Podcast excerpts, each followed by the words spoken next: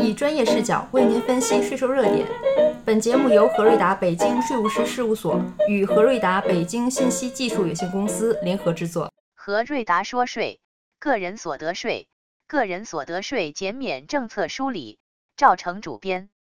个人所得税减免分为免征、减征以及抵免等三个方面。现将我国现行有效的个人所得税减免政策进行梳理如下，截止日期为两千零二十一年八月三十一日。一、个人所得税免征。一、法定免征。中华人民共和国个人所得税法规定下列各项个人所得免征个人所得税：一、省级人民政府。国务院部委和中国人民解放军军以上单位，以及外国组织、国际组织颁发的科学、教育、技术、文化、卫生、体育、环境保护等方面的奖金。二、国债和国家发行的金融债券利息。三、按照国家统一规定发给的补贴、津贴。四、福利费。抚恤金、救济金；五、保险赔款；六、军人的转业费、复员费、退役金；七、按照国家统一规定发给干部、职工的安家费、退职费、基本养老金或者退休费、离休费、离休生活补助费；八、依照有关法律规定应予免税的各国驻华使馆。领事馆的外交代表、领事官员和其他人员的所得；九、中国政府参加的国际公约、签订的协议中规定免税的所得；十、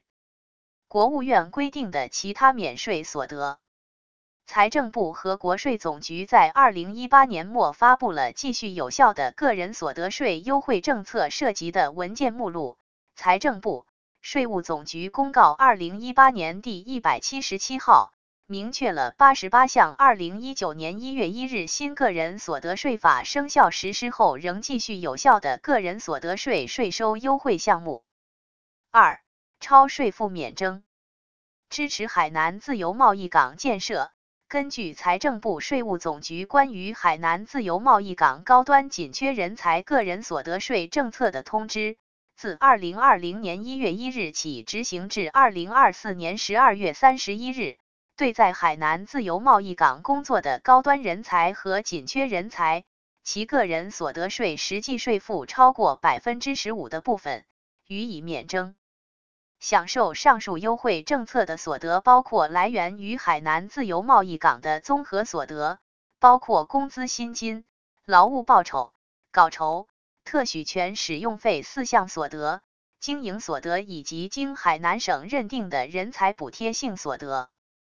纳税人在海南省办理个人所得税年度汇算清缴时享受上述优惠政策。二、个人所得税减征。中华人民共和国个人所得税法规定了三种可以减征个人所得税的情形：一、残疾。孤老人员和烈属的所得；二、因自然灾害遭受重大损失的；三、国务院规定的其他减税情形；三、个体工商户所得税减征。根据关于实施小微企业和个体工商户所得税优惠政策的公告，财政部、税务总局公告二零二一年第十二号。自二零二一年一月一日至二零二二年十二月三十一日，对个体工商户年应纳税所得额不超过一百万元的部分，在现行优惠政策基础上减半征收个人所得税。四、个人所得税抵免。在当代社会，个人收入来源日趋复杂化，会存在境内、境外双重的收入。由于各国税收管辖权的存在，一国对纳税人境外所得征税时，会存在其在境外所得已在来源国家或地区缴税的实际情况。因此，为避免双重征税和防止漏偷税，国与国之间通常会订立双边协定，通过税收抵免等来达到此目的。目前，我国已与近百个国家订立了双边协定，税种内容一般涉及个人所得税、企业所得税及地方所得税。其中，个人所得税部分主要会围绕不动产所得、股息、利息、特许权使用费、独立个人劳务、非独立个人劳务等多项内容，内容上也是国家而有所区别。在实践中，可具体参考相关的税收协定。总的来说，中国在对纳税人的境外所得行使税收管辖权时，对该所得在境外已缴纳的税额，采取了区分不同情况从应纳税额中予以抵免的做法。